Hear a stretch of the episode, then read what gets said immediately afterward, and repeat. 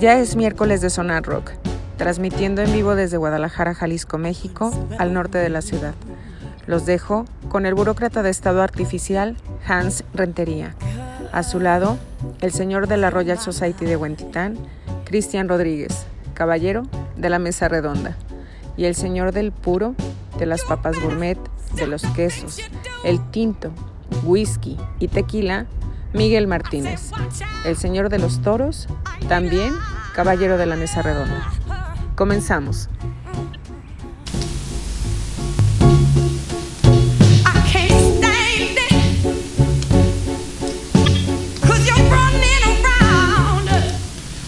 ¿Qué tal? Muy buenas noches, gente de Sonar Rock. Ya estamos aquí, tarde pero sin sueño. Poco de tráfico en la ciudad, mucho calor. Seguimos a temperaturas muy altas. Espero se encuentren todos bien y estén listos, estén conectados, listos para este Sonar Rock.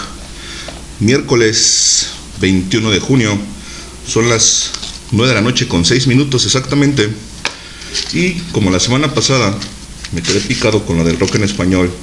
Algunas de esas bandas que luego de repente no programamos en Highball Radio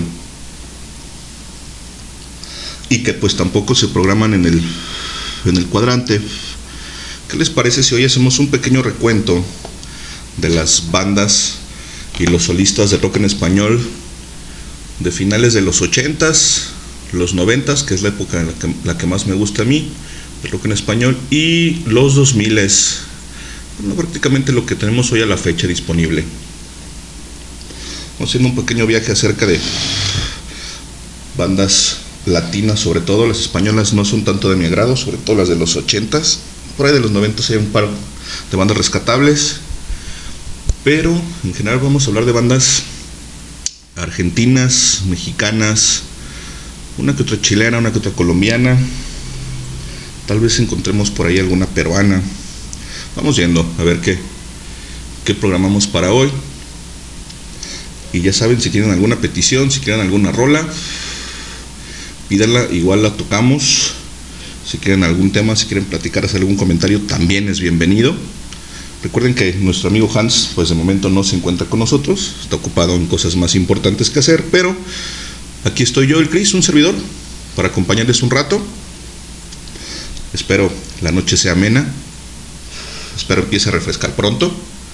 Yo por lo pronto ya tengo aquí mi caguamita para refrescarme porque la verdad es que está haciendo bastante, bastante calor. ¿Y qué les parece si para dar inicio comenzamos con... ¿Qué será bueno? Primero déjenme abrir el reproductor porque no está abierto. ¿Dónde lo tiene este carro? A ver, vamos a buscarlo, vamos a buscarlo. Aquí está. Bien, vamos a empezar con algo, si les parece, algo de Soda Stereo, que es una de las bandas icónicas del rock latinoamericano, no solo argentino, que se hiciera muy popular por allá a finales de los 80s y que llegara a México por acá a principios de los 90s, ya siendo alguien, ya siendo una gran banda, ya teniendo reconocimiento y bagaje en esto de la música. Así que, ¿qué les parece si abrimos con La Ciudad de la Furia? vamos a buscarla. Está pensando la compu un poquito lenta. Vamos a poner la versión de Me Verás Volver que fue la última gira en la que participó el maestro Cerati. Como sabemos pues ya ya falleció. Igual platicamos un poquito al respecto en un ratito más. Por lo pronto vamos con esta canción y ahorita regreso con ustedes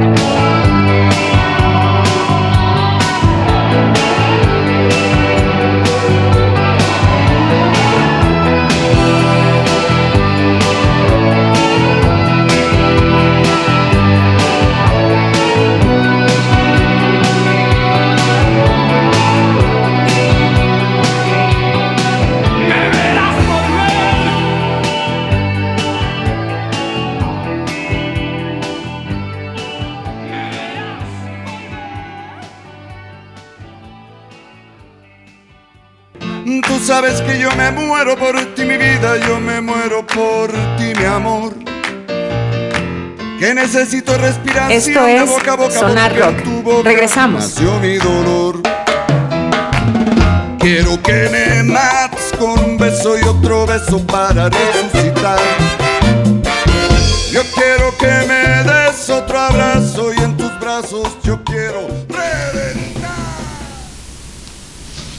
Muy buenos días, tardes, noches, dependiendo del horario en el que nos escuches, en la latitud en la que nos escuchas a lo largo y ancho de este enorme planeta. Ya estamos en esto que es Sonar Rock. Yo soy el Chris, en ausencia del buen Hans Rentería. Aquí estamos y hoy estaremos platicando un poco acerca de rock en español. La semana pasada me quedé picado un poco con eso. Así que, pues hoy vamos a platicar un poco de eso. Acabamos de escuchar a Soda Stereo con La Ciudad de la Furia un track extraído de el último disco editado de su gira Me Verás Volver. Y bueno, vamos a ver quiénes fueron estos fulanos de Soda Stereo y por qué son tan importantes. Soda Stereo, banda de rock alternativo formada en Buenos Aires, Argentina, en 1982 por Gustavo Cerati en voz y guitarra, Zeta Bosio en el bajo y Charlie Alberti en la batería considerados ampliamente por la crítica especializada como la banda más importante, popular e influyente del rock en español de todos los tiempos y una leyenda de la música latinoamericana. Fueron el primer grupo de habla hispana en conseguir un éxito masivo en Latinoamérica y tuvieron un papel muy importante en el desarrollo de la difusión del rock latinoamericano y el rock en español durante las décadas de 1980 y 1990. Durante su carrera, fueron vanguardistas, marcaron tendencia en Latinoamérica, en la que protagonizaron diversos géneros como el New Wave, Dark Wave, Hard Rock, rock alternativo y el rock electrónico, ya hacia los finales de la carrera de Soda Stereo como tal y posteriormente Gustavo Cerati como solista experimentaría mucho con muchos sonidos electrónicos.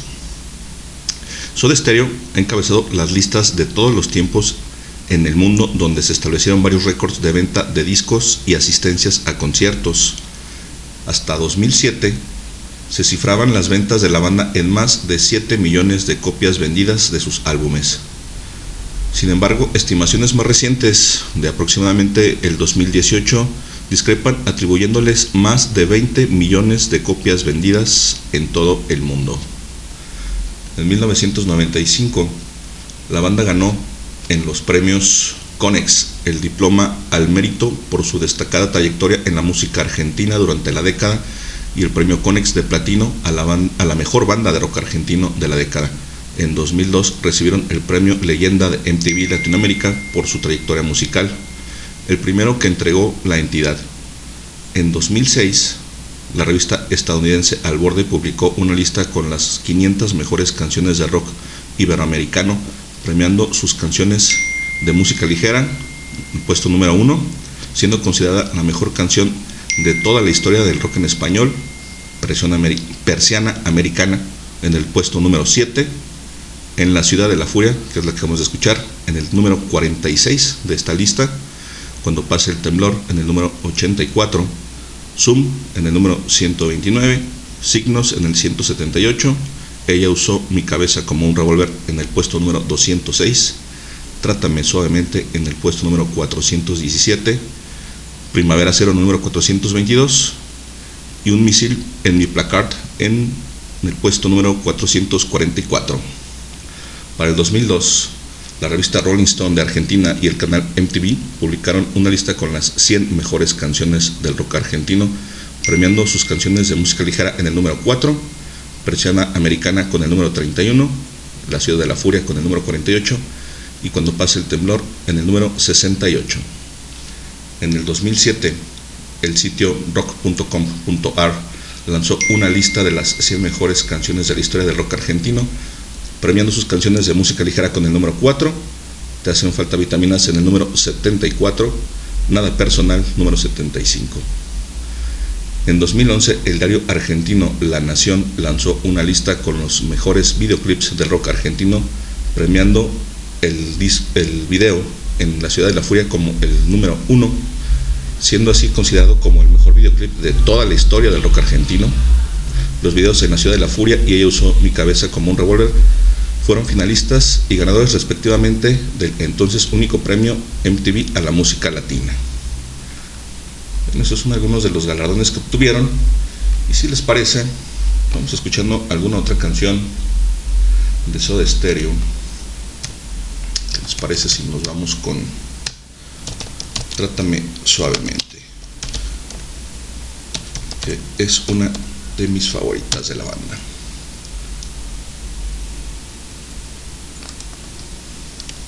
Y bueno, vamos con esta canción y regreso con ustedes.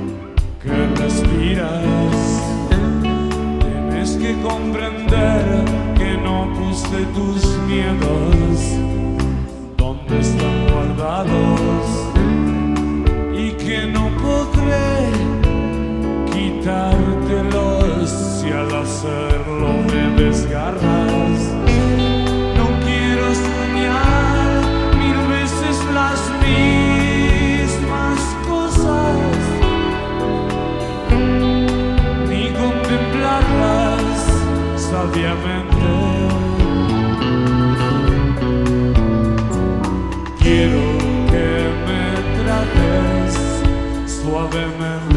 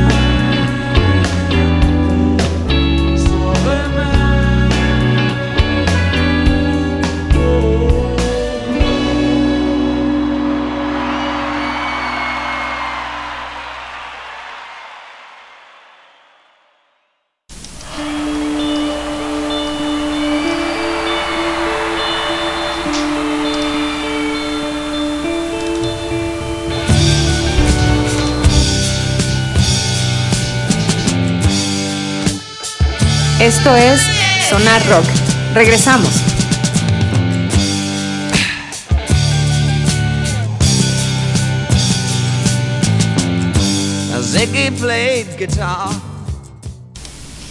¿Qué tal, banda de Sonar Rock? Ya regresamos. Vamos a escuchar Trátame Suavemente de Soda Stereo. Mm, y platicamos un poco acerca de Maestro Sarati Gustavo Adrián Cerati, nacido un 11 de agosto de 1959 en Buenos Aires, Argentina, quien perecería un 4 de septiembre de 2014, mejor conocido como Gustavo Cerati, músico, cantautor y productor discográfico argentino que obtuvo un reconocimiento internacional por haber sido líder vocalista, compositor y guitarrista de la banda de rock Soda Stereo. Parte de la prensa especializada y músicos lo consideran como uno de los artistas más influyentes del rock latinoamericano. Influenciado por las bandas británicas The Beatles y The Police, Cerati integró diversas agrupaciones desde su adolescencia y en 1982 fundó la banda de rock argentino Soda Stereo. Líder y principal compositor del conjunto, a partir de Signos de 1986, su forma de hacer canciones comenzó a madurar y su consolidación la alcanzó a comienzos de 1990 con Canción Animal, en el que volvía a las raíces del rock argentino de los 70s. Paralelo a su carrera con el grupo, en 1992 publicó a dúo con Daniel Melero el álbum Colores Santos, considerado uno de los primeros en Sudamérica en incluir música electrónica y al año siguiente el primero como solista Amor Amarillo. Su gusto por la electrónica lo llevó a incorporar a sus últimos trabajos con Soda Stereo. Después de la separación de la banda, lanzó Bocanada en 1999, Siempre Soy en 2002, donde mostró más su interés en el género que manifestó libremente en sus proyectos alternos, Plan V y Ocio, con la edición de álbumes y presentaciones que le dieron mayor difusión a este tipo de música. En 2006 retomó el estilo rockero con el que el cuarto disco Ahí vamos recibió elogios del público y la crítica. Dicho trabajo contiene algunos de sus éxitos en solitario como Crimen, La excepción, Adiós, Lago en el cielo, Me quedo aquí. En 2007 se reunió con Soda Stereo tras 10 años de separación en una gira que reunió a más de un millón de espectadores. En 2010 quedó en estado de coma tras padecer un accidente cerebrovascular luego de finalizar un concierto en el que promocionaban su último álbum, Fuerza Natural, del 2009. Falleció a la edad de 55 años a causa de un paro respiratorio en 2014. Y bueno, ¿qué les parece si vamos con algo más de Gustavo Cerati? Mm, mm, mm. Vamos con esta canción que se llama Lago en el Cielo, que también es muy buena. Los dejo para que la escuchen y regreso con ustedes enseguida.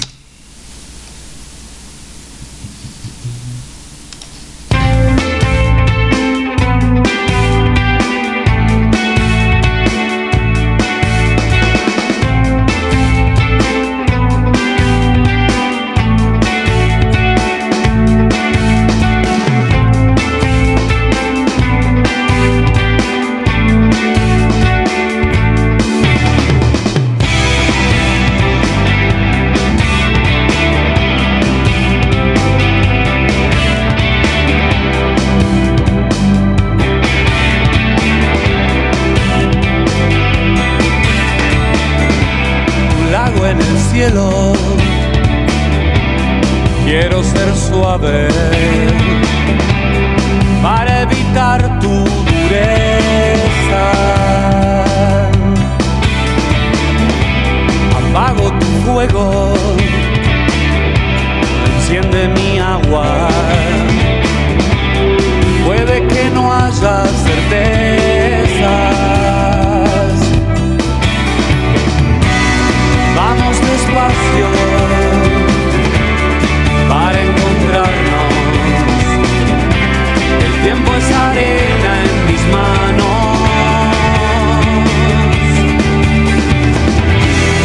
Sé por tus marcas cuando has amado más de lo que prometiste.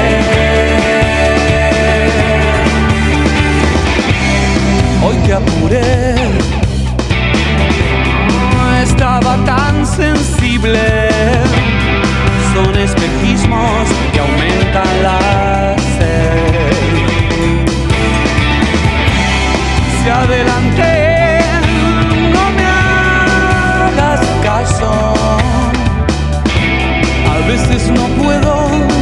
sol.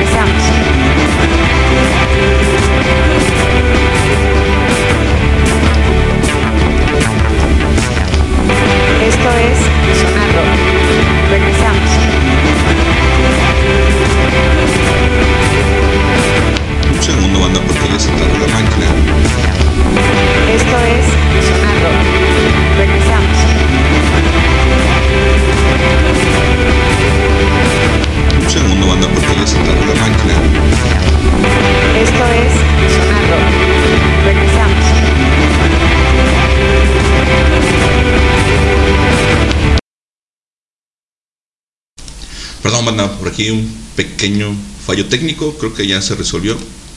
Sí, ya solo me escucho yo. Ok, perfecto, ya está. Bueno, ahí escuchamos Lago en el Cielo del maestro Cerati. Que la neta también es un muy buen track. Déjenme abrir de nuevo todo lo que tuve que cerrar porque por ahí se trabó la máquina y se retroalimentó una y otra vez. Pero ya estoy aquí otra vez con ustedes. Déjenme oportunidad de revisar qué tenemos en los chats. Porque parece ser que por ahí hay algunos mensajes. Vamos a darle lectura. A ver, a ver, a ver acá. Y dice el leño, ¿ya estás ahí, man? Sí, ya estoy acá, carnal. Qué buen track, esa de Trátame Suavemente. Sí, es correcto, es una muy buena rola. Sí, por ahí me quedé encerrado un momento, pero ya, ya salí con. Ya salí airoso de ese pequeño bucle, nos estamos ahí retroalimentando, repitiendo una y otra vez, pero ya salió, ya quedó, entonces ya está todo chido. Entonces ya estamos de nueva cuenta. Y por ahí quería contarles una anécdota curiosa que me acabo de encontrar. Estaba buscando por aquí datos curiosos o recientes de los, de los conciertos que se hicieron de Soda Stereo por acá en México. Y por ahí me encontré una, una nota donde dice que se presentaron en Ecatepec después de la gira del 93. Al terminar la gira, por ahí los contrataron para una, para una presentación más. Y déjenme darles lectura. Se todo sucedió en el año de 1993, cuando la banda argentina se encontraba a punto de finalizar su tour que nombraron Dynamo, igual que su más reciente material discográfico de aquellos años. Parte del staff que acompañaba a Soda Stereo durante la serie de conciertos que comenzaron en diciembre de 1992 contó el surrealista momento que vieron en una panadería de San Cristóbal Ecatepec, en el Estado de México. Después de ofrecer su espectáculo en los mejores escenarios del norte y centro del país, pactaron un evento extra que no estaba previsto en la gira, el cual se desarrollaría en el negocio llamado Ángel. Al llegar al lugar los integrantes de la agrupación pensaron que se trataba de una broma por parte del chofer que los había llevado. No obstante, quedaron sorprendidos cuando supieron que en aquel lugar donde se celebraban unos presuntos que 15 años sería su último concierto en México. Literalmente no podíamos creer, pensábamos que el chofer se había equivocado de dirección o que nos estaba haciendo una broma. Sin embargo, este se estacionó frente a la panadería y nos dijo, llegamos. Dijo Wadi Rodríguez, un iluminador que formó parte del equipo de la banda durante varios años, durante una entrevista. Tampico había sido su último destino, ahí tocaron el 20 de marzo de aquel año, pero antes de partir agendaron esta cita. Al bajar del automóvil tuvieron que pasar por la panadería. Entre bizcochos calientes y empleados emocionados, los integrantes ingresaron al fondo de las instalaciones que conectaban con el jardín de la casa principal. Ya en el lugar designado por el padre familia, quien, quien utilizó todos los ahorros con los que contaba para contratar a Soda Stereo y darle una enorme sorpresa a su hija y a los pocos invitados que hicieron acto de presencia en la fiesta, el rock se hizo escuchar. Wadi destacó algunos de los elementos más extraños de esa presentación. En primera instancia, el escenario simplemente era una tarima con algunas luces y una lona naranja para cubrirla. Además, los camerinos fueron las habitaciones de los familiares. Durante una entrevista recordaba el usuario de TikTok, Gus Indigo, El iluminador recordó al dueño de la panadería como una persona extremadamente servicial. Asimismo, aseguró que fue el mejor cierre de la gira que realizaron en toda la carrera, pues trató de un concierto pequeño e íntimo que encantó a toda la banda. Para finalizar el show, como ya era costumbre, Wadi subió al escenario, descorchó una botella de champán y bañó a todos los presentes con ella. Según la página setlist.fm, todas las canciones que tocaron aquel 28 de marzo de 1993 fueron Primavera Cero, Juego de Seducción, Un Millón de Años Luz, Cuando pase el temblor, de música ligera, Persiana Americana y Prófugos. De aquella noche solo quedan dos fotografías. La primera se trataría del presunto boleto que otorgó la panadería para poder entrar al evento. En la segunda se observa a Soda Stereo y su staff en la tarima improvisada donde tocaron y alegraron la vida de algunos ecatepenses. Qué cura, ¿no? Imagínate.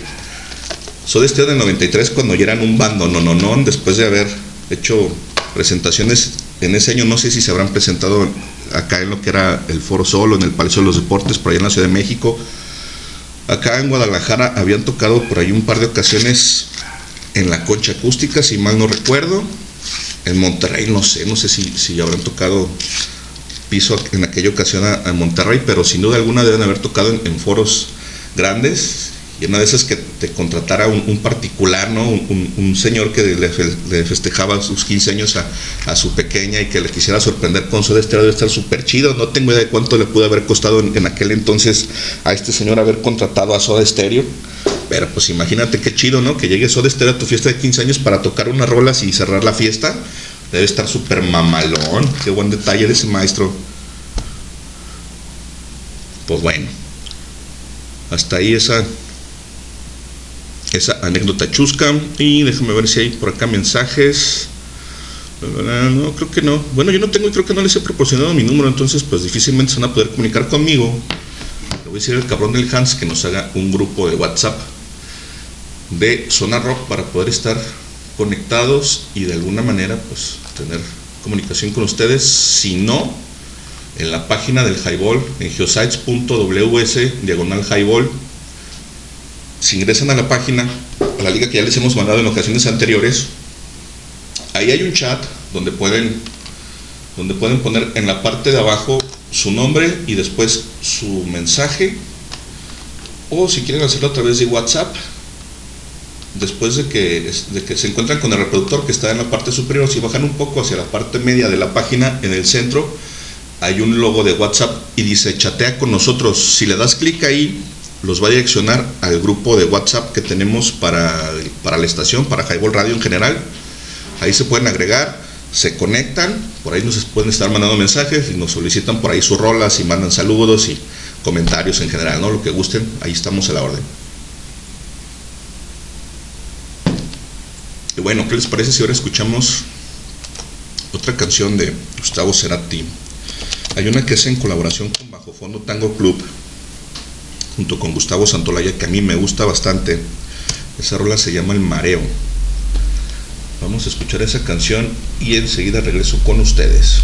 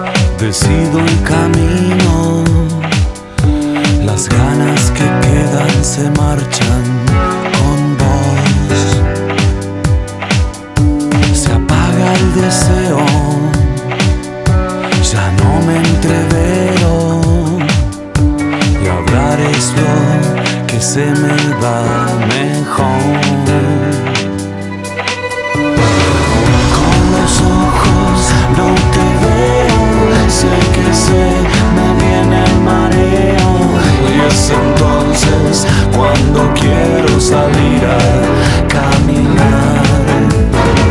Con los ojos no te veo, sé que sé me viene el mareo. Y es entonces cuando quiero salir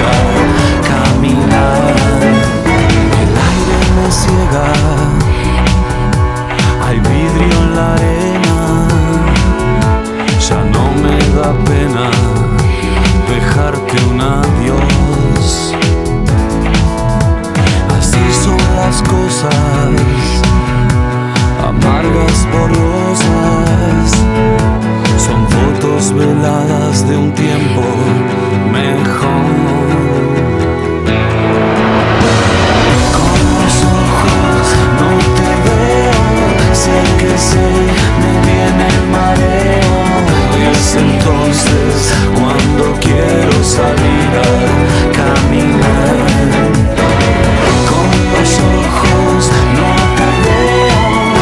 que se me viene el mareo. Y es entonces cuando quiero salir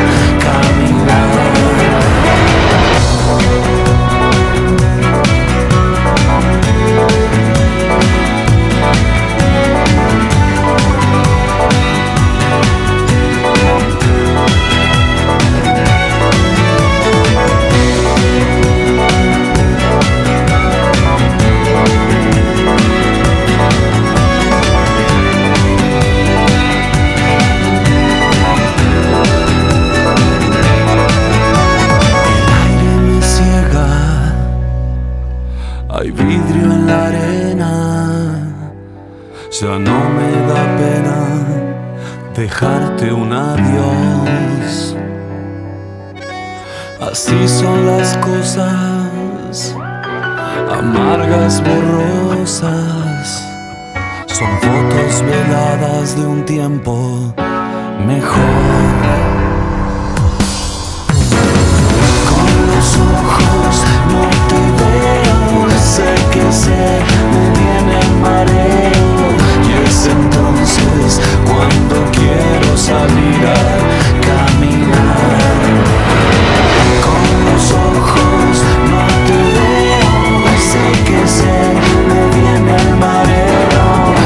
entonces cuando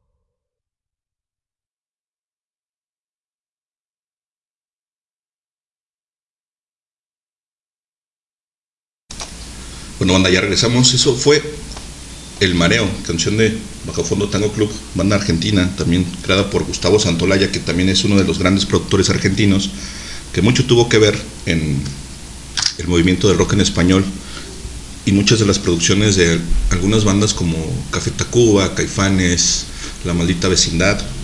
Tal vez en un ratillo más platiquemos un poco de él.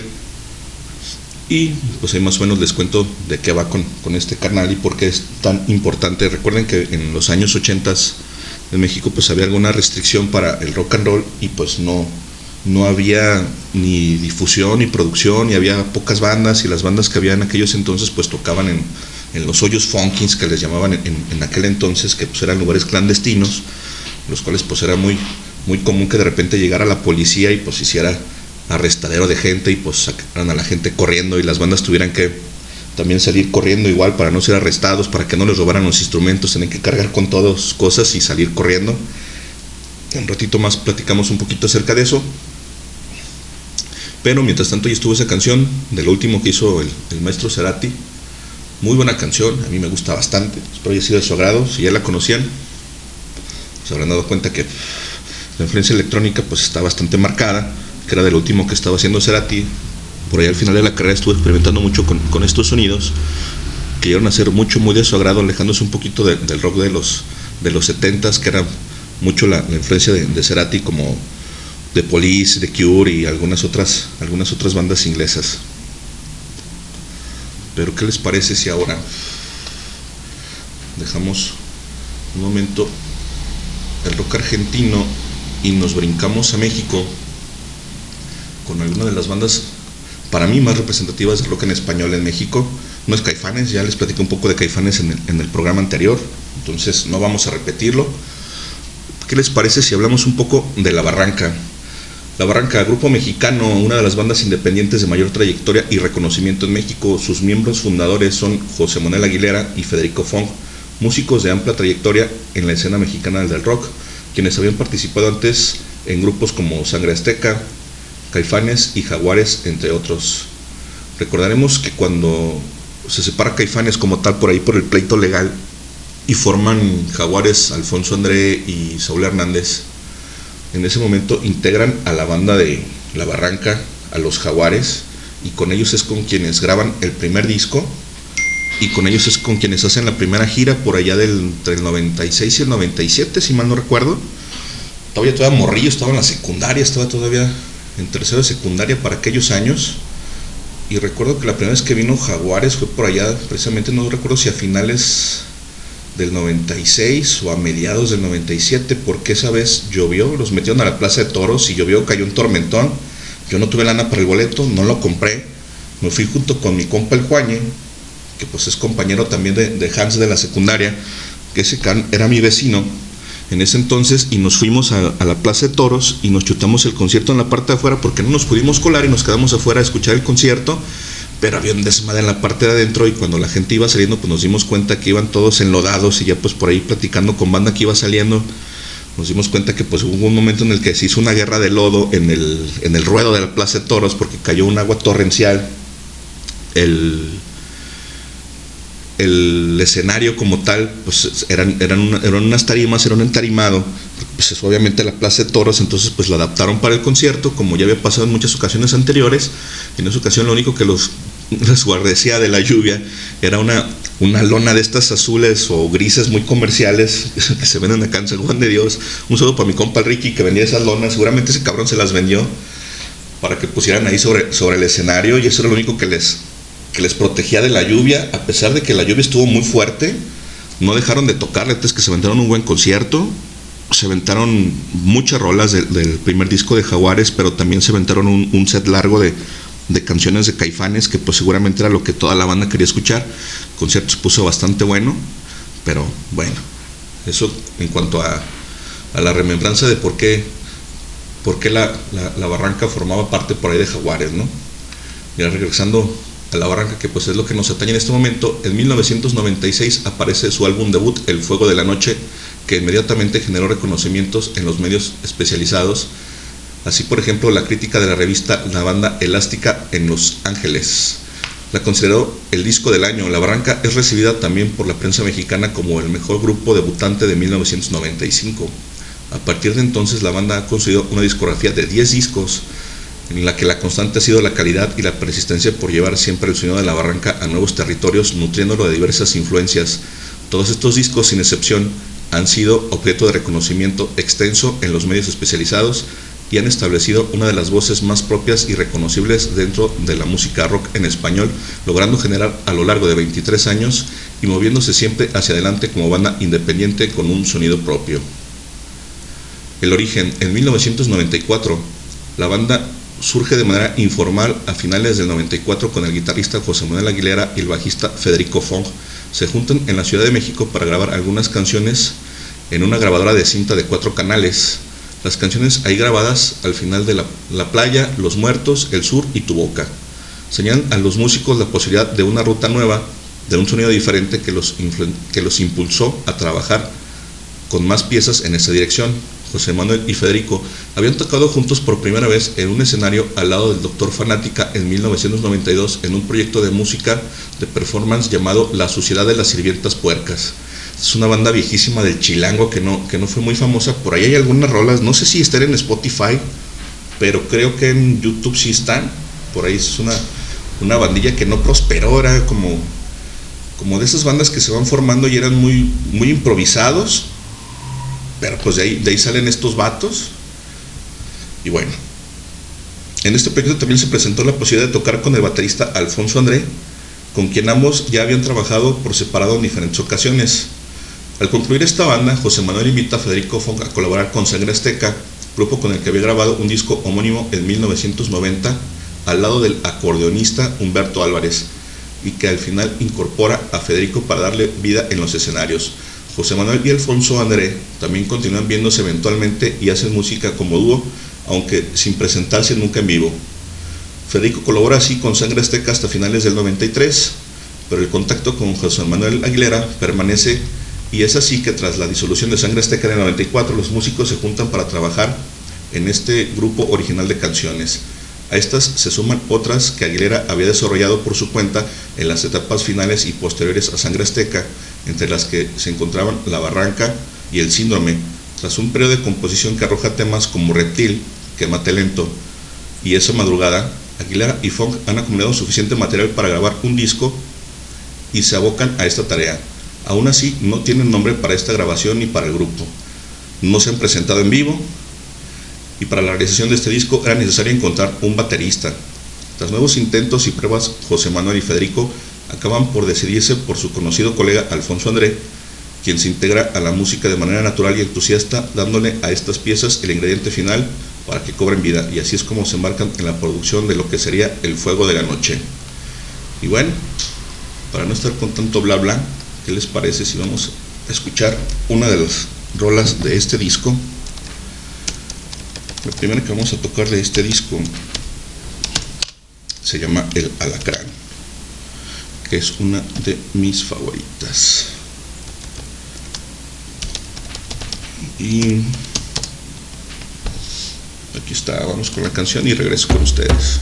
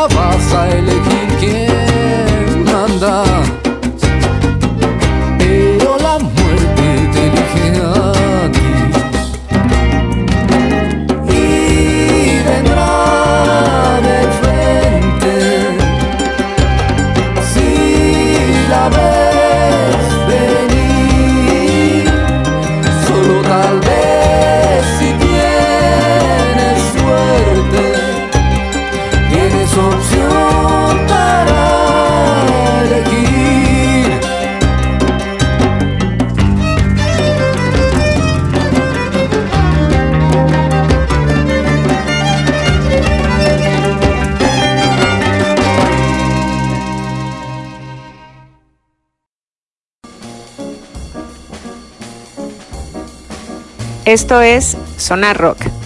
Regresamos.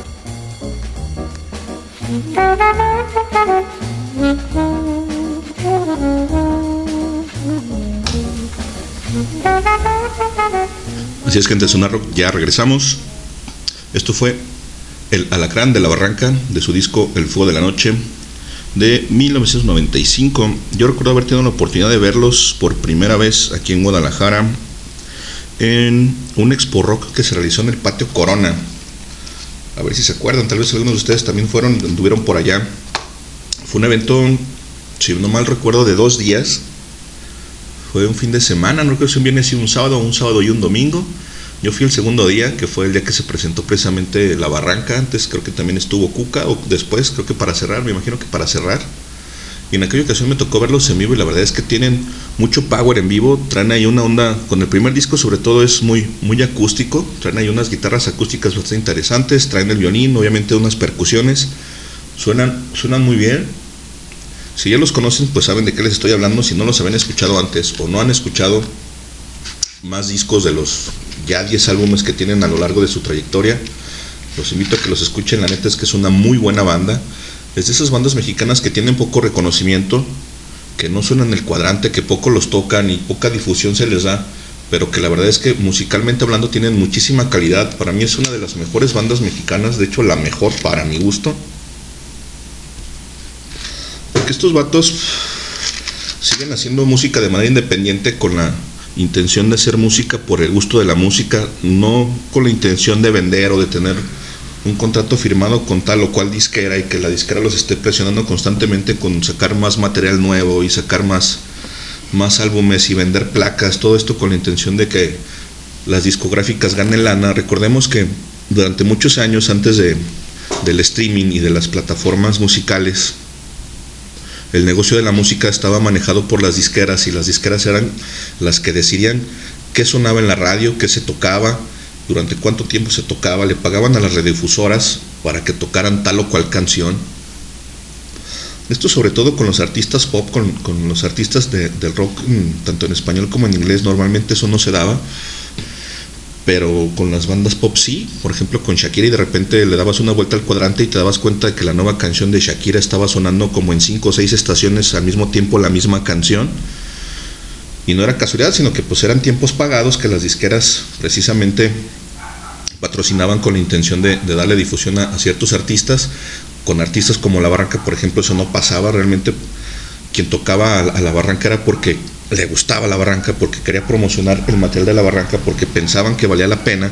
Y la gente que lo pedía en las estaciones de radio era pues precisamente por la misma razón, porque pensaban que valía la pena y les gustaba. La verdad es que es una banda de esas bandas que todavía hacen música con el gusto de hacer música, que no están sacando un disco cada seis meses y que no los escuchas en todos lados y no los ves anunciados en todos lados, ¿no? Simplemente sacan una placa, hacen una pequeña gira por el país, poca difusión y poca promoción les dan, pero la verdad es que es una de esas bandas que vale mucho la pena porque tienen mucha calidad, tienen muy buenas letras, todos ellos son músicos impresionantes, son muy buenos, la verdad es que tienen una gran calidad, la verdad es que a mí me gustan bastante.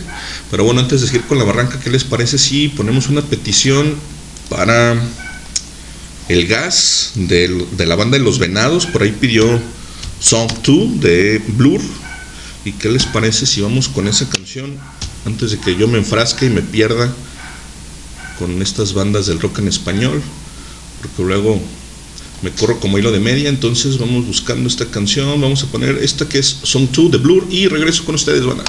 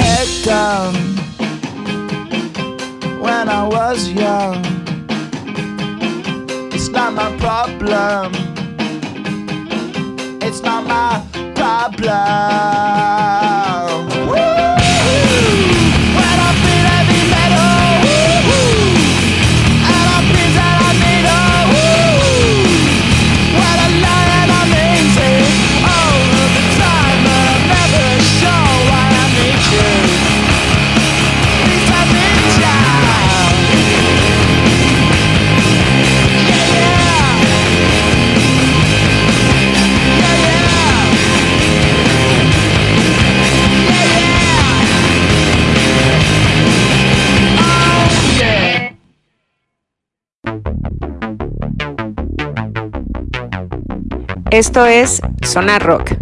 Regresamos.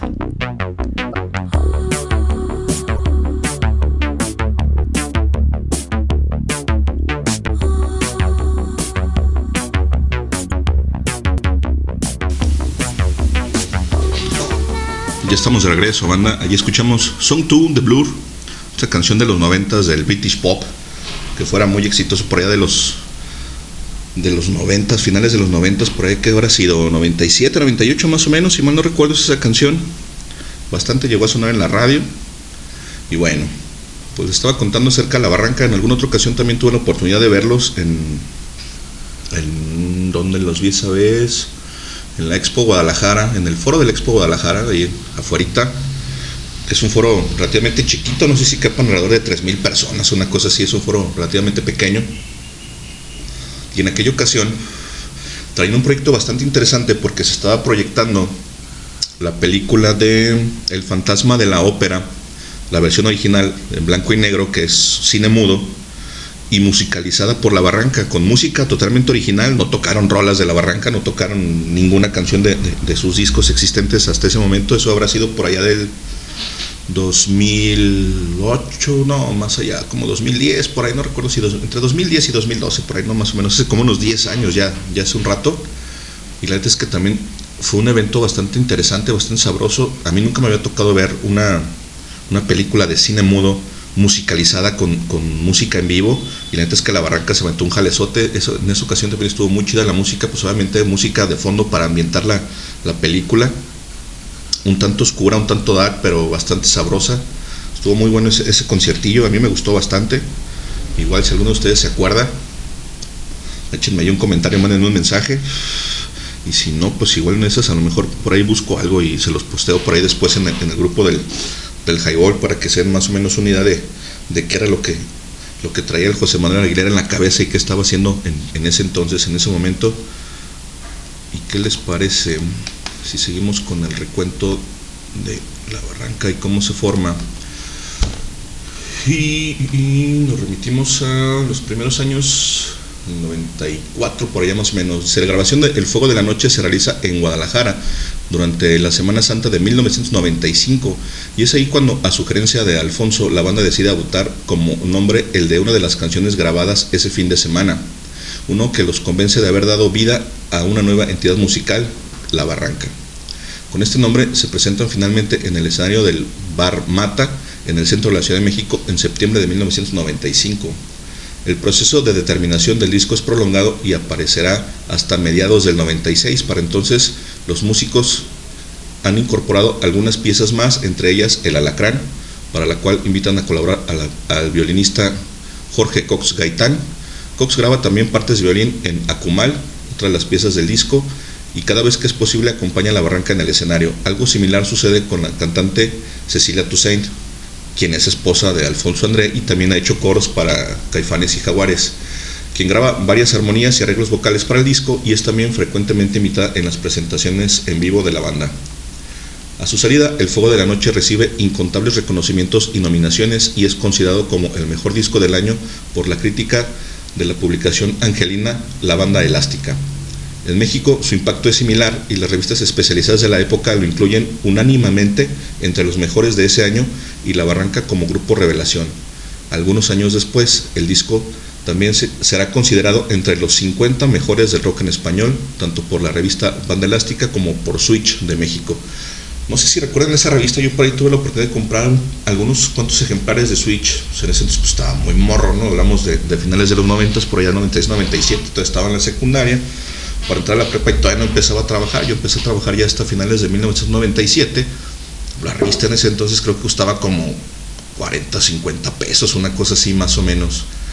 Y estaba muy chida porque pues era una revista especializada, era editada aquí en México, producida y editada aquí en México, con algunas notas de, de los discos que iban saliendo, de las, de las bandas que iban saliendo, de las giras y notas de, de conciertos en vivo y presentaciones que, que se daban en, en los meses, creo que era de publicación mensual, si mal no recuerdo. Bueno,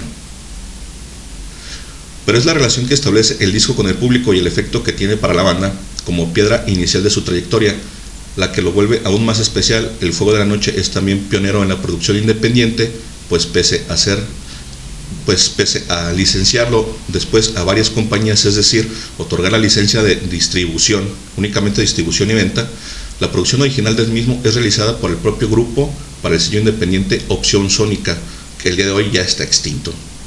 Antes de la salida del disco, José Manuel y Federico son invitados por Alfonso André y Saúl Hernández para grabar un disco en Los Ángeles de lo que sería una nueva banda llamada Jaguares.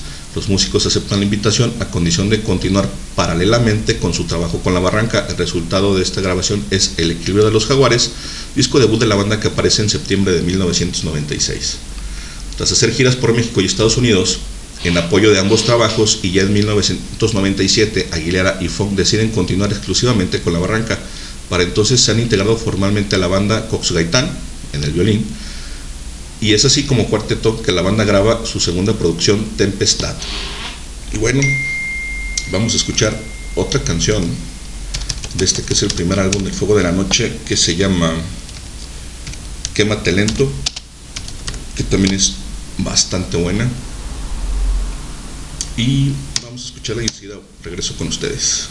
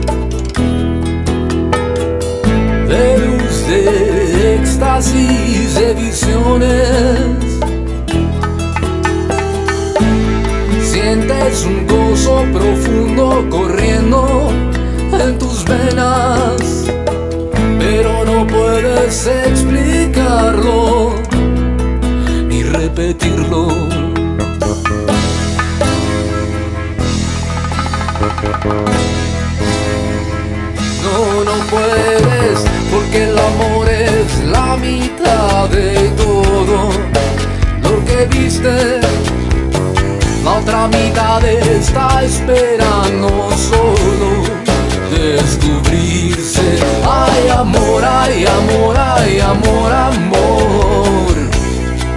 Quémate lento. Ay, amor, ay, amor, ay, amor, ay, amor, ay, amor, ay, amor, ay, amor.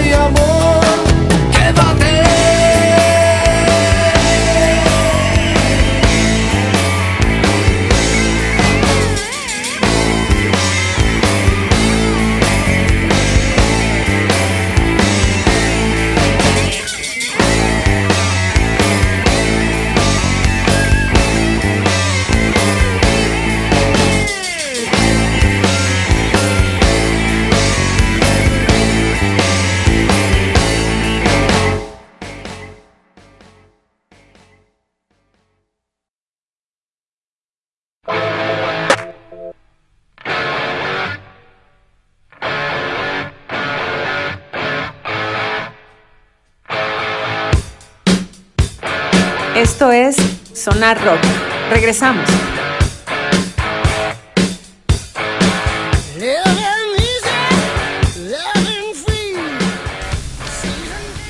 Así es, banda, ya regresamos.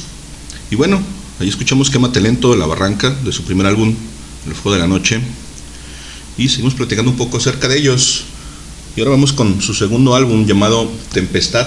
El disco se graba en la Ciudad de México en 1997 para BMG Ariola. Aparecen en él las piezas primigenias de la Asociación Aguilera Fong, Al final de la playa y Los Muertos, pero a estas se unen muchas más, compuestas específicamente para el disco, entre las que están Tempestad, como una sombra, La Caída y Día Negro. Esta última pieza recibe por única vez cierta difusión radial e incluso genera un video. Acaba siendo una de las piezas más reconocidas del grupo. Ahí está lo que les comentaba hace unos minutos, ¿no? Pues estas, estas bandas independientes no tenían la difusión ni el apoyo de las disqueras, no le metían lana a la publicidad, no los metían como sencillos a, la radio, a, a los diferentes estaciones en el cuadrante. Entonces picaban piedra y sobresalían por mérito propio. El disco es reconocido como mejor del año por la revista La Mosca, quien años más tarde lo incluiría también como uno de los primeros discos mexicanos en su sección central, la nueva música clásica. Pero el reconocimiento al disco se expande por todas las publicaciones. A mediados del 98, el sencillo Día Negro da pie a un maxi sencillo homónimo, Día Negro, e incluye varias versiones remezcladas por Alex Sintek. Recuerden que Alex Sintek después de no solo salía en, en chiquilladas, sino que el vato pues, se hizo músico, se vuelve músico. El vato estudió, realmente estudió música, ¿no? No era un, un, un vato improvisado cualquiera, entonces sí es un muy buen músico, no es como que mucho de mi agrado porque es medio poperón, pero pues el reconocimiento pues ahí está, ¿no?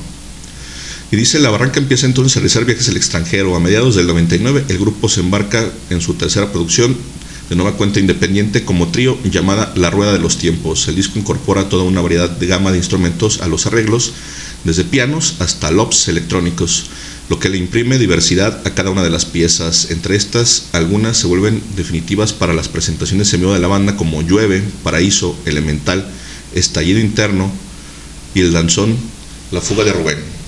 Y bueno, ¿qué les parece si vamos con esta canción de Día Negro que si no la han escuchado con la barranca, seguramente la han escuchado con Forceps, quien le hizo un cover y pues también suena, suena bastante sabroso la versión de Forceps, pero la realidad es que es mejor la versión original con la barranca y vamos a escucharla con la barranca.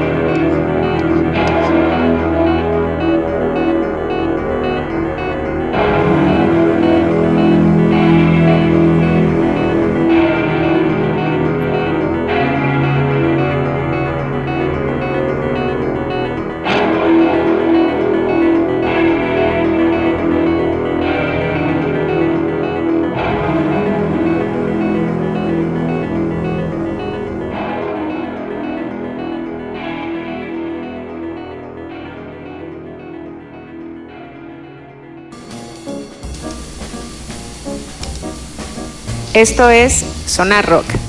Regresamos.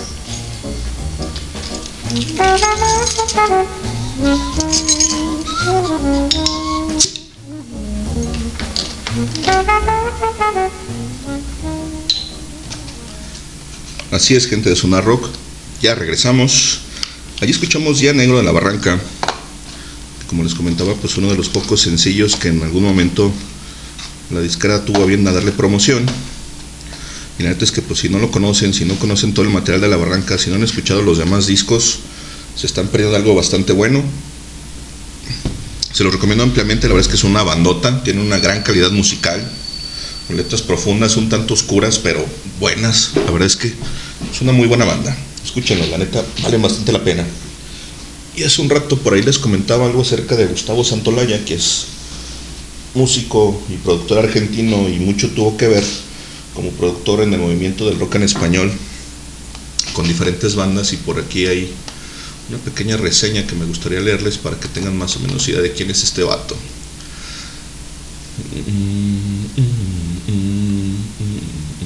Acá está. Gustavo Santolaya, productor de rock latino del 90 al 2000. En la década de 1990, Santolaya se posicionó en Los Ángeles como productor de pop rock latino, colaborando con bandas y artistas latinoamericanos como La Maldita Vecindad, Los Prisioneros, Café Tacuba, Divididos, Fobia, Molotov, Bersuit Vergarabat, Bersuit Vergarabat, Julieta Venegas, Juanes, Jorge Drexler, La Vela Puerca, Árbol, Puya, entre algunos otros, cuyos discos comenzaban a tener una excelente respuesta en el mundo de habla hispana, según cuenta el mismo Gustavo. Todos los álbumes que él ha producido pertenecen a artistas que han plasmado su identidad cultural en las canciones y que a su vez han empujado los límites del arte convencional. Todo ello se relaciona precisamente con la búsqueda que él mismo llevaba haciendo en su música desde finales de los años 60 en Buenos Aires. En aquella década Gustavo publicó nuevas producciones en solitario, Gas de 1995 y Ron, Ron Rocco de 1998. Este último álbum fue un disco de temas instrumentales tocados principalmente con el instrumento andino que le da el título. Dicho álbum acercaría profesionalmente a Gustavo al mundo del cine cuando el director Michael Mann decide incluir un tema del disco para la banda sonora del filme The Insider. Habrá que preguntarle a las bandas mexicanas qué opinan de este vato y sobre todo a Sol Hernández porque el hecho de que Caifanes y Jaguares no aparezcan en un documental que salió hace un par de años en Netflix, que si mal no recuerdo se llama Rompanlo Todo. Caifanes no aparece, aparecen varias bandas mexicanas con las que trabajó este vato y algunas otras con las que él no trabajó, pero se rumora que en ese entonces este vato era el manda más coludido con las diferentes disqueras, al no haber productores en México como tal, se recurría mucho a productores argentinos y Gustavo Santolaya era uno de ellos. Y según, según en voz de Saúl comenta, pues la, la, la, la relación laboral con, con, con, este personaje no era tan agradable, al parecer los restringía bastante, les dictaba mucho que, que podía entrar y que no, que era comercial y que se vendía que no, entonces pues de repente se dicen muchas cosas, tal vez después hagamos algún, algún especial acerca de, de todas estas situaciones que tienen que ver con, con las restricciones musicales, no tanto gubernamentales, sino más bien dictaminadas por la industria, por las disqueras y por los productores, porque se, se dice que en los 90 si tú no eras amigo de Gustavo Santoloyo, si tú no tenías una buena relación con él y tenías una banda de rock que estaba emergiendo, que querías grabar, que querías producir, pues difícilmente podías porque pues el que tenía la batuta era este, era este vato y quien, quien recibía los recursos de las disqueras era él y él era el que dictaminaba qué se grababa, qué se producía, dónde, cuándo, cómo, si se promocionaba o no, etcétera, etcétera. Entonces, pues, también es un, un, personaje bastante controvertido. Igual después platicamos un poco más a fondo de, de estas situaciones, pero la realidad es que hoy nos vamos a abocar más en la música, en el rock en español de los noventas y dando otro brinco a una de las bandas que también a mí me gustan bastante, vamos a pasar ahora con La Maldita Vecindad y los Hijos del Quinto Patio. Y este es un grupo mexicano formado en la Ciudad de México en 1985 que fusiona ritmos como el rock, el ska, el reggae, el punk e influencias tradicionales de la música mexicana como el danzón y el bolero. Son pioneros en Hispanoamérica junto a Mano Negra y los fabulosos Cadillacs en llevar a la masividad un género bautizado como alternativo o rock mestizo. Formados en el 85, La Maldita es uno de los grupos más influyentes y precursores del rock mexicano. Se hicieron populares con temas como Pachuco, Don Palabras y Kumbala, por mencionar algunos, incorporan a su música atuendos e influencias de la década de los 50 de la llamada cultura chicana, como el Sot Suite. Para quienes no ubican esta mamada, no es más que el traje de Pachuco.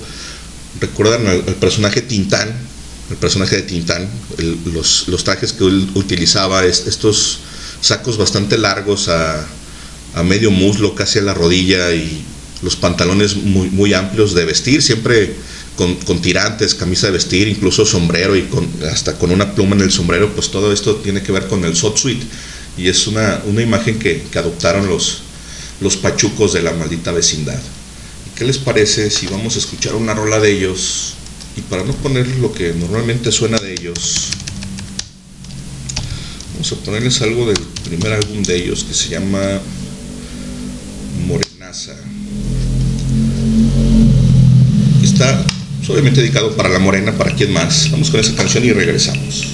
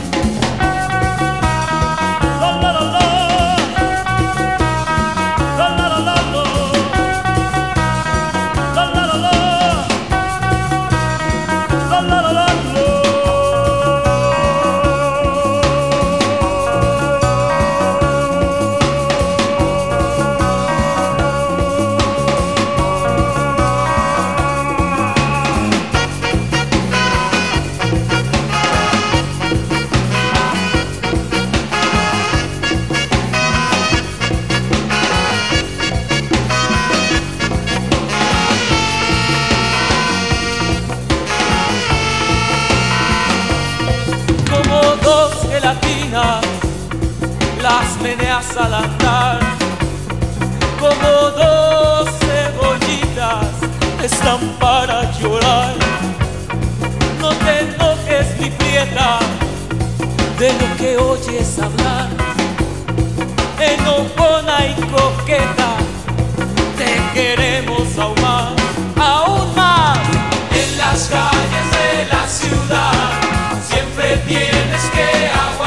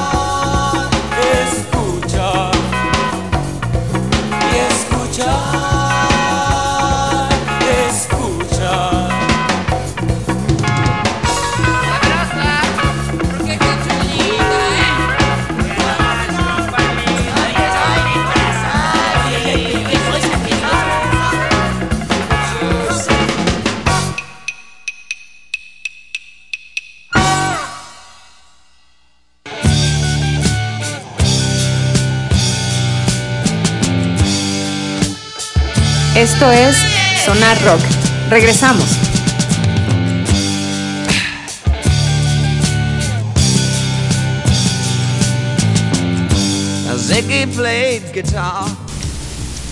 Así es, ya regresamos a esto que sigue siendo Sonar Rock y escuchamos Morenaza del primer álbum de La Maldita Vecindad, que cabe destacar que el primer álbum es homónimo y se llama Maldita Vecindad y los hijos del quinto patio, que salió a la venta en 1989 con tracks como Apañón, Rafael, Morenaza, que es la que acabamos de escuchar, Mujer, Mojado, Bailando, Apariencias y por último El Supermercado. Únicamente 8 tracks en el primer álbum de 1989. Les menciono esto rápidamente porque luego la mayoría de la gente piensa que El Circo, que salió en 1991, es el primer álbum de La Maldita, donde incluyen muchos de sus éxitos. Las rolas más conocidas de La Maldita Vecindad están incluidas en este disco El Circo, pero este disco del circo es el segundo álbum, no es el primero, es el segundo álbum, nada más para que lo tengan ahí en cuenta. Si no lo han escuchado recientemente, échenle un ojo. Háganse ese hábito de repente de escuchar discos completos, porque luego de repente nos perdemos en el tiempo y nos quedamos por ahí nada más con algunas cuantas rolas de, de las diferentes bandas que nos gustan. Y la realidad es que estas bandas tienen toda una discografía completa, muy buena, con muchas muy buenas rolas que pues de repente, como les comentaba hace algunos minutos, pues no sonaban, no sonaban en la radio porque a diferencia de los artistas pop, pues los discos no eran saturados de, de publicidad y, y, de tiempo en, en, en, los cuadrantes, entonces en las estaciones de radio pues no sonaban al por mayor como con muchas otras bandas, entonces pues échense un clavado, váyanse a su discografía, a su fonoteca, tienen ahí en, en iTunes y en Spotify miles y miles de discos completos, échenles una, una revisada y se van a topar con muchas y grandes sorpresas acerca de estas bandas. Y vamos un poco más con la, con la remembranza de, de la maldita vecindad, quienes surgen en 1985 en medio del movimiento que se conoció como rock en tu idioma. La maldita vecindad y los hijos del quinto patio aparecen en la escena musical en esa época con una tendencia poco escuchada y conocida en México, similar a bandas precursoras como Ritmo Peligroso y Botellita de Jerez, la del mestizaje de rock con ritmos populares, algunos de sus integrantes se conocieron en el Colegio de Ciencias y Humanidades Plantel Azcapotzalco de la UNAM, fundada por Rocco en la voz, sax, obviamente en el saxofón, Lobito en las tumbas, Aldo en el bajo, Pancho en la batería y Tiki en la guitarra.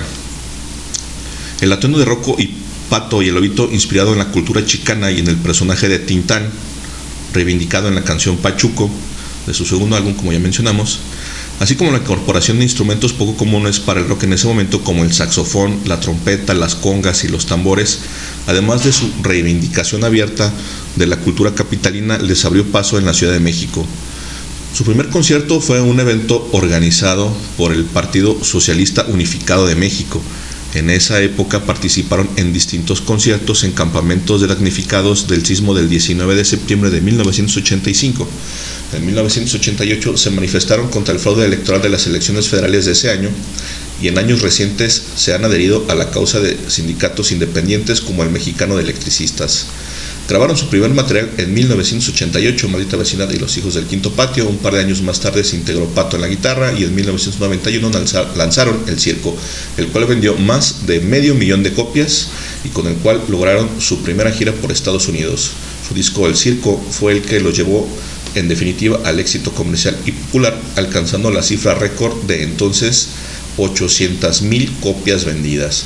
En 1991, en su primera gira por Estados Unidos, abrieron a grupos como In Bob Dylan, Leonard Cohen, Sonic Youth, Madness, Fate No More y James Addiction. Ve nomás a quienes les abrían los de la maldita vecindad, no a cualquiera, no andaban aquí como los pichorrientos de Maná, que nunca he sabido a quién chingos le abrían esos cabrones, pero bueno. En 1992 Alternaron con Mano Negra y los fabulosos Cadillacs en la Ciudad de México, en el Deportivo Cuauhtémoc y el Teatro Ángela Peralta. También han adoptado canciones de los Tigres del Norte, Armando Manzanero y La Juanga. En el año 2011 anunciaron que se tomarán unas vacaciones cancelando todos los shows, incluido el festejo de sus 25 años programado para el 2 de diciembre en el Palacio de los Rebotes. En 2014, la banda volvió a reunirse para presentación de la 15 edición del Festival Vive Latino y festejar así sus 30 años de existencia. Bueno, pues hay algo de historia de, de la maldita vecindad. Y para cerrar esta participación de la maldita vecina vamos a poner otra rola. Una muy conocida que a mí me gusta mucho. Y esta es... ¿Dónde está? ¿Dónde está? Puede ser que no esté. Maldito iTunes. A ver. Ah, ok, ya está. Vamos con esta rola del baile de máscara. Se llama El Chulo. Sí, de regreso con ustedes.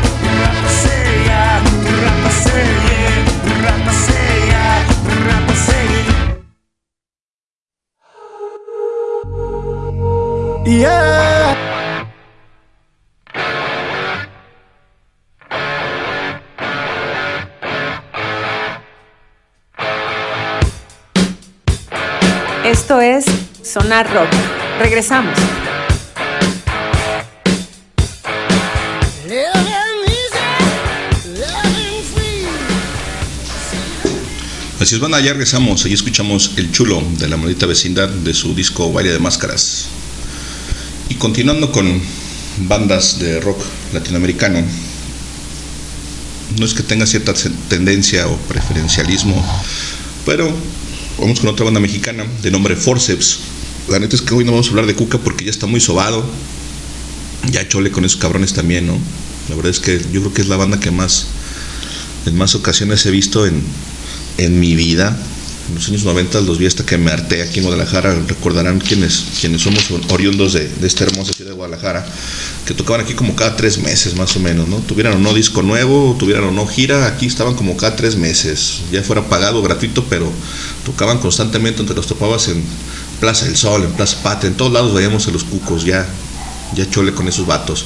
Para el proyecto de Forceps, que era el, el, proyecto alterno de José Force, que en realidad no era un proyecto alterno, sino que más bien se sale de Cuca, el vato se va y hace, hace su propia banda. Este es un proyecto mucho más serio, mucho más formal, con música mucho más, más elaborada, con, con mayor calidad, no porque Cuca no lo tuviera, la verdad es que la música de Cuca es buena, las letras no tanto, pero en este caso Forceps rompe con, con esa onda y hace muchas mejores letras. ¿Qué les parece si platicamos un poquito de ellos? Y comenzamos con Forceps, grupo musical de Guadalajara, México, creado como una introspectiva experimental del cantante y compositor José Force, formados en 1995 y hasta la fecha han editado alrededor de seis álbumes de estudio y uno en vivo, que eran los medios acústicos. Por ahí se acordarán quienes son oriundos de la ciudad que en el Hard Rock, cuando todavía existía el Hard Rock Café, por ahí se llegaron a, a presentar en, en, algunas ocasiones y quedó grabado en vivo una sesión de, de, medios acústicos, le llamaban ellos, que también estaban sabrosones. Si no los han escuchado por ahí, pues, la verdad es que son bastante recomendables. En 1995, al retirarse de Cuca, José Force creó este proyecto alternativo para el cual se unió con varios músicos como Gustavo Nabo Lozano en el bajo, Nacho el Implacable, que es la batería de Cuca, Raúl Huerta en la guitarra, Ricardo El Zanate Rodríguez en los teclados, David El Sumo Osuna en el bajo y César, alias el Chacha Rivera en la guitarra. Y por ahí de rebote cayó Vera en los coros. Algún tiempo después ya no, no, participó desde el 95, creo que entró como en el 98 o algo así, no me acuerdo. Bueno, en este periodo dio como resultado Forceps Bebé modelo 01 y en 1997 Forceps hace una pausa en su trabajo para permitir que José Force regresara a Cuca y el ciclo de la vida de esta agrupación, ¿no? Recuerden que por allá del 96, si mal no recuerdo, Cuca saca su tercer álbum que era Cuca La Racha y se graba con con Alfonso, sí, Alfonso Force, que es hermano de José Force, en la voz, que tiene una voz parecida, con, gangosa comparación de la de José. Y después José dice, no, ese es mi grupo, yo lo formé, regreso, y es más, volvió a grabar La Balada. La Balada es una canción muy famosa de Cuca que se graba en el tercer disco con la voz de, del animal, así le, le apodaban a, al hermano de, de, José Force. Y después José Force no le gusta y dice, voy a grabar yo mi propia versión con mi voz, y bueno, lo demás es historia.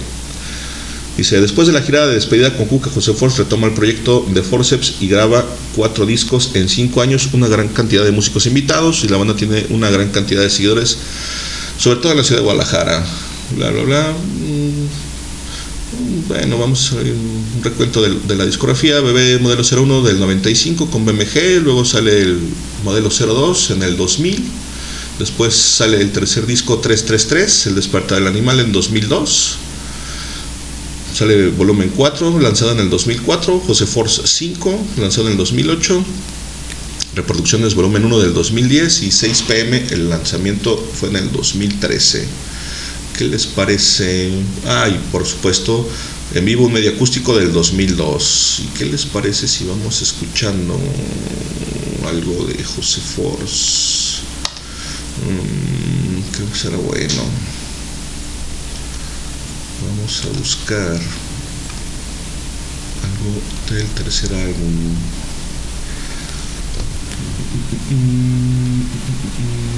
ah, ya sé que les voy a poner les voy a poner la que se llama 15 inviernos que viene en el tercer álbum que ya pues es un proyecto mucho más maduro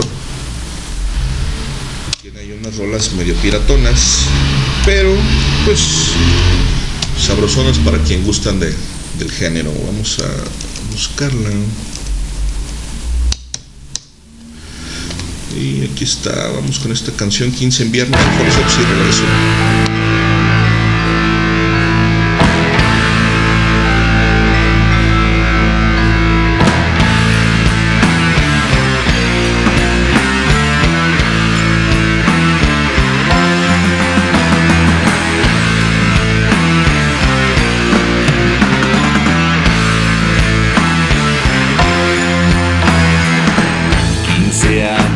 Atrás perdiste a tu mamá. Una vida por otra. Y tú nunca sabrás lo que sintió papá por matar a su novia. Te vistes para él porque la ve en ti. Una niña por otra. Hoy ya eres mujer, Hoy tienes que bailar, tienes que